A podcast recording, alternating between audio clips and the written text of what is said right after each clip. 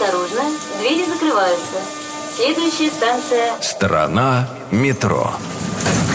В июне 1931 года на партийном пленуме первый секретарь Московского комитета ВКПБ Лазарь Каганович делает доклад о необходимости строительства столичного метрополитена. В том же году начинаются первые работы по прокладке тоннелей.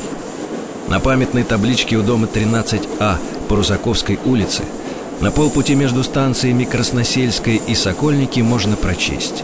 На этом месте в 1931 году была заложена первая шахта метростроя. Здесь началась борьба за строительство лучшего в мире метро. Страна метро.